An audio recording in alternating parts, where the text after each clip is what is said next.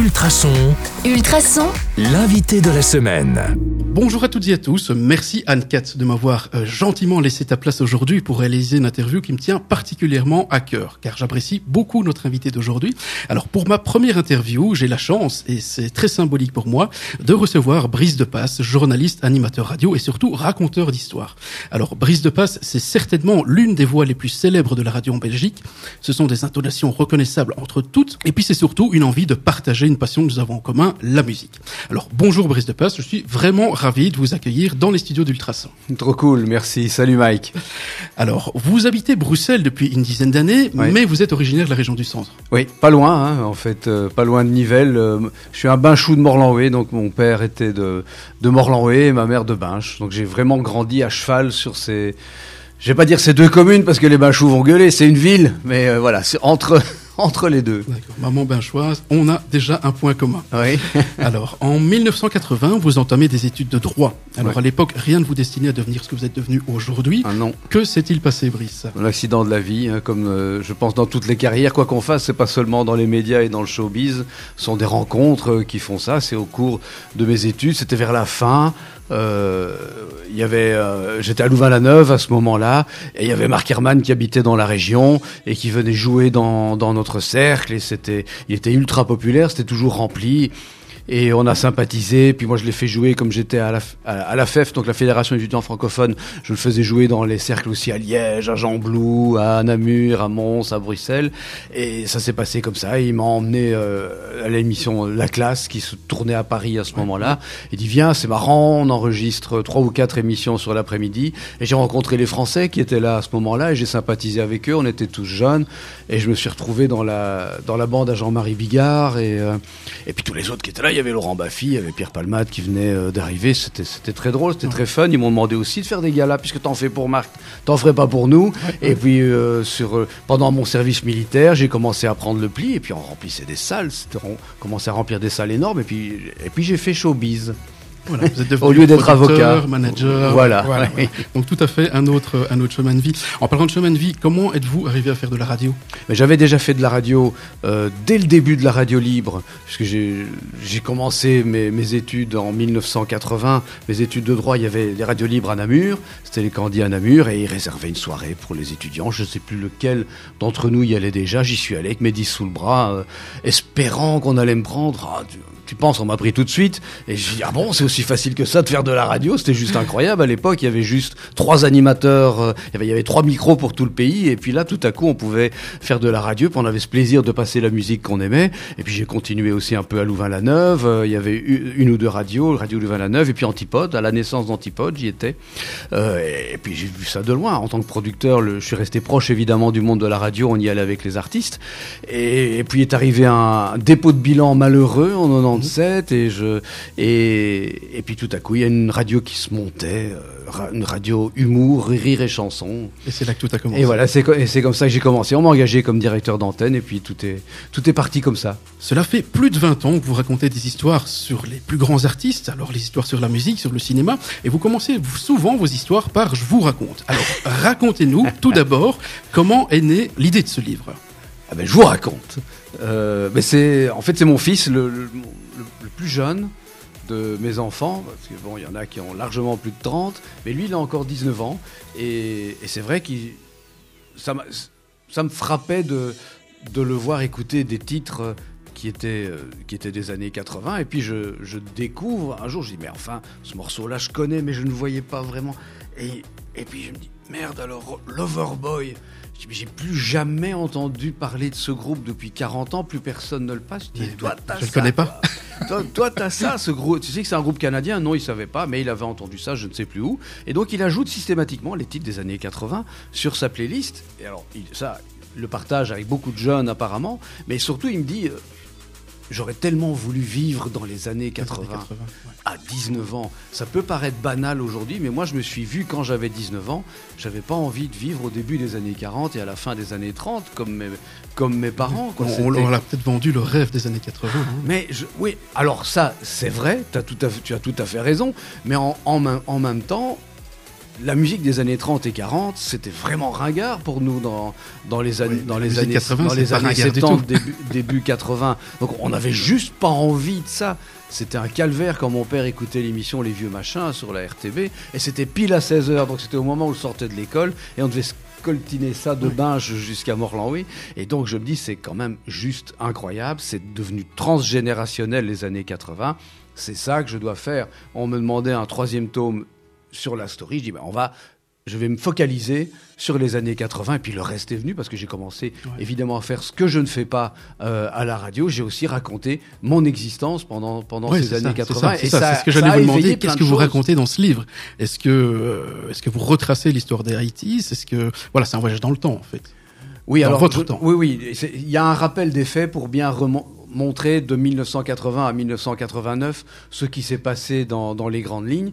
Mais en fait, c'est une sorte de grand euh, bric-à-brac dans lequel, oui, je commence en 1980 avec ce que je faisais en 1980 en espérant que ça va permettre à d'autres de s'identifier, de se rappeler des souvenirs, et puis aux jeunes de voir comment ça se passait réellement en dehors des clichés de ce que font les, les chroniqueurs sur BFM TV par exemple, pour ne, Ouais. pas, pour ne pas les citer, ou sur TF1 qui reviennent toujours avec leurs cassettes et leurs crayons, leur Rubik's Cube. Non, c'est pas ça les années 80. Il y avait des tas d'autres choses qu'on explique et surtout expliquer pourquoi cette musique était aussi précieuse, pourquoi on était euh, aussi passionné et pourquoi on s'esbaudissait de tout ce qui arrivait quoi, au niveau, C'est ça, ouais, au c'était niveau vraiment de une la révolution. Oui, oui. Ouais. L'arrivée de tout ce qui était boîte à rythme, synthétiseur. Oui, et surtout, ça rentrait dans les maisons. Parce qu'on pouvait se les payer. On pouvait se payer tout.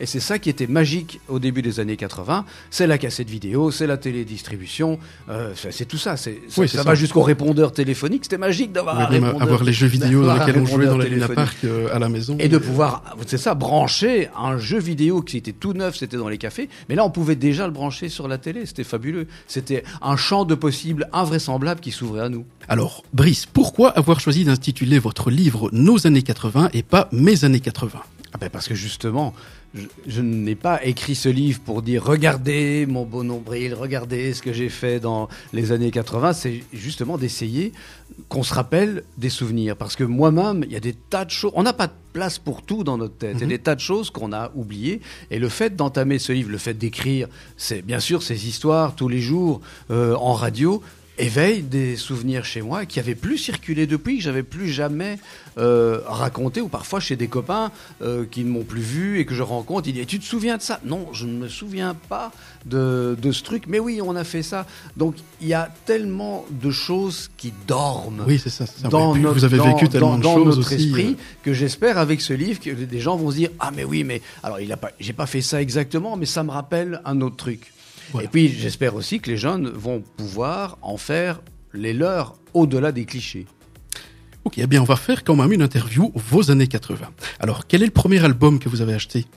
Dans les années 80 dans les années 80 oui parce que je suis plus vieux que ça moi Oui, oui, hein. c'est ça. oui, ouais, dans les années 80. Alors ça disons. c'est très très con- ça c'est très compliqué, mais euh, le plus marquant pour moi c'est le premier album de New Music. Euh, c'est un groupe qui est oublié aujourd'hui, mais qui a eu une importance considérable sur le son des années 80, parce que leur chanteur est devenu un des Tony Mansfield, un des plus grands producteurs anglais, et donc il a considérablement influencé le son des années 80. Écoutez New Music, vous allez voir. Je vais écouter. Alors, votre, euh, le concert dont vous vous rappelez des années 80, celui qui vous a marqué le plus? Alors le premier, euh, oui, alors c'est euh, Kiss euh, à Forêt Nationale, parce qu'en première partie, en plus, il y avait Iron Maiden, Ah ouais. Pas n'importe quelle première partie. qu'on ne connaissait pas à l'époque, Ah oui. a découvert. Exactement. Alors, quelle est votre chanson préférée des années 80 Alors ça, c'est impossible de répondre à ça. Il y en a trop. Ça, c'est impossible et je vais tenter de répondre, euh, je vais tenter, tenter de reprendre euh, une, ben, on va dire euh, une chanson de cet album de New Music qui s'appelle, euh, on va choisir laquelle, World of Water. World of Ça, c'est l'Angleterre. Ok. Alors, pour vous, l'artiste ou le groupe des années 80 Alors, je vais arrêter de dire U2, euh, parce qu'il y a une bonne raison de le dire. U2 Parce que c'est le meilleur au- groupe des voilà. années 80. Voilà, c'est c'est le grand groupe des, des années 80, mais il a quand même eu une histoire, un démarrage. Euh, alors, si je vais dire, je vais quand même dire David Bowie, parce que David Bowie, il a quand même fait deux, il a, il a fait seulement deux bons albums dans les années 80, mais qu'est-ce qu'ils ont été euh, marquants? Scary Monsters avec justement le Ashes to Ashes et puis Let's Dance, et il a eu une influence considérable euh, sur les artistes des années 80, parce que quand même au début de la décennie, tous les chanteurs des groupes New Wave sont des clones de David Bowie. Alors, je sais que vous êtes un cinéphile. Quel est le, votre film préféré des années 80 Alors là, aucune hésitation, c'est Blade Runner. Vous Et l'avez en vu plus, combien il de fois arrive au début. Vous l'avez vu combien de fois Euh, tout un temps, je le regardais au moins une fois par an. Vous Donc, me le conseillez Je l'ai sûrement vu plus de 20 fois. Alors, votre actualité, cher Brice de Passe, c'est bien sûr votre livre, mais c'est aussi The Great Songwriters. Alors, c'est quoi le concept de cette émission?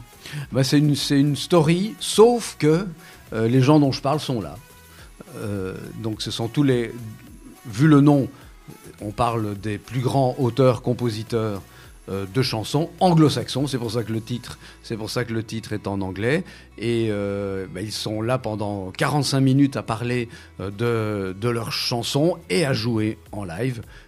Quatre titres. Généralement, ils sont chez eux. Donc euh, il y a une équipe qui a, fait le tour euh, des États-Unis et de l'Angleterre pendant trois ans pour aller réaliser euh, ces interviews. Et moi je raconte leur histoire entre eux, en- en- entre toutes ces, interviews que j'ai découpées comme je voulais pour vraiment reconstituer, qu'on qu'on on puisse vraiment en plus, parce qu'il y a des artistes comme Barry Gibb, le premier qu'on Oui, va- voilà, On- qu'on voit- cette semaine, tout le monde connaît euh, les Bee Gees, mais euh, certains connaissent euh, un peu moins Bill Withers ou Kelly Jones, le chanteur des Stereophonics, ou, ou Ryan Adams, qui est dans la, la première série d'émissions ici début janvier, qui est le plus grand artiste du 21e siècle pour moi, mais qui est peut-être beaucoup moins connu en Europe. Vous aviez envie de faire de la télé, Brice? Euh, oui, j'ai toujours eu envie de faire de la télé. J'en ai fait d'ailleurs. Euh, Pendant, euh, pendant des années, j'ai animé une émission li- littéraire pendant plusieurs années. Et j'ai fait du format, du format télé, de la réalisation donc de documentaires. C'est une série qui s'appelle Sur les traces 2, dont plusieurs numéros sont encore sur YouTube. Alors Brice, en préparant cette interview, j'ai parcouru vos réseaux sociaux et j'ai lu une citation qui a particulièrement retenu mon attention. C'est la clé de l'immortalité est de vivre une vie inoubliable. Alors Mhm. je sais que vous êtes attaché à la Grande-Bretagne, à l'Écosse, aux Highlands. Ça aurait pu être écrit par euh, Christophe Lambert, mais c'est signé Bruce Lee. Bah oui. Alors ça signifie quoi cette phrase pour vous? Mais tout est, je crois que tout est, tout est dit dans, et tout est dit dans la phrase. Et, mal, et malheureusement, il est mort, il avait la trentaine. C'est, est-ce que c'était prémonitoire? Tout le monde sait encore qui il est aujourd'hui dans son, même dans son dernier film. euh, Quentin Tarantino l'a utilisé comme personnage, même s'il s'en, même s'il s'en moque un peu, mais il, il était un peu comme Oui, ça oui. aussi, Bruce Lee à l'époque, euh, où il était encore dans les euh, coulisses, dans les coulisses d'Hollywood. C'était un, c'était un gars qui avait, euh, voilà, besoin d'exister et qui avait cette sagesse chinoise qu'il avait, euh, qu'il avait hérité, qu'il avait hérité de ses maîtres. Et Dieu sait, malheureusement pour lui, si sa phrase s'applique, au- s'applique aussi à lui. Et vous, vous avez une vie inoubli- inoubliable Moi, je ne pense pas. Je, je raconte celle des autres, en tout Vous cas. avez la vie dont dont la vous vie. rêviez.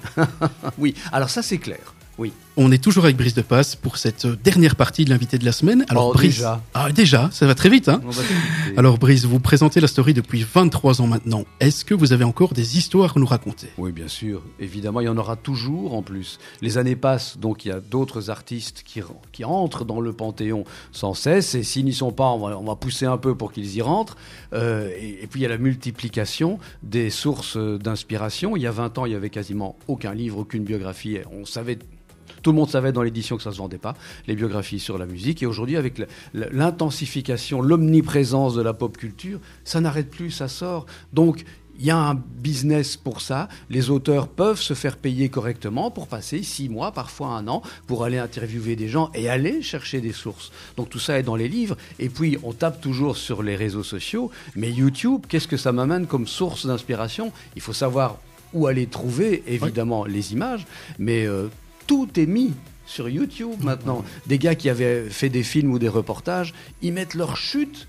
Et, on voit des, des tas de choses. On peut voir des heures sur les Beatles, sur Bob Dylan, parce que tout, tout est là.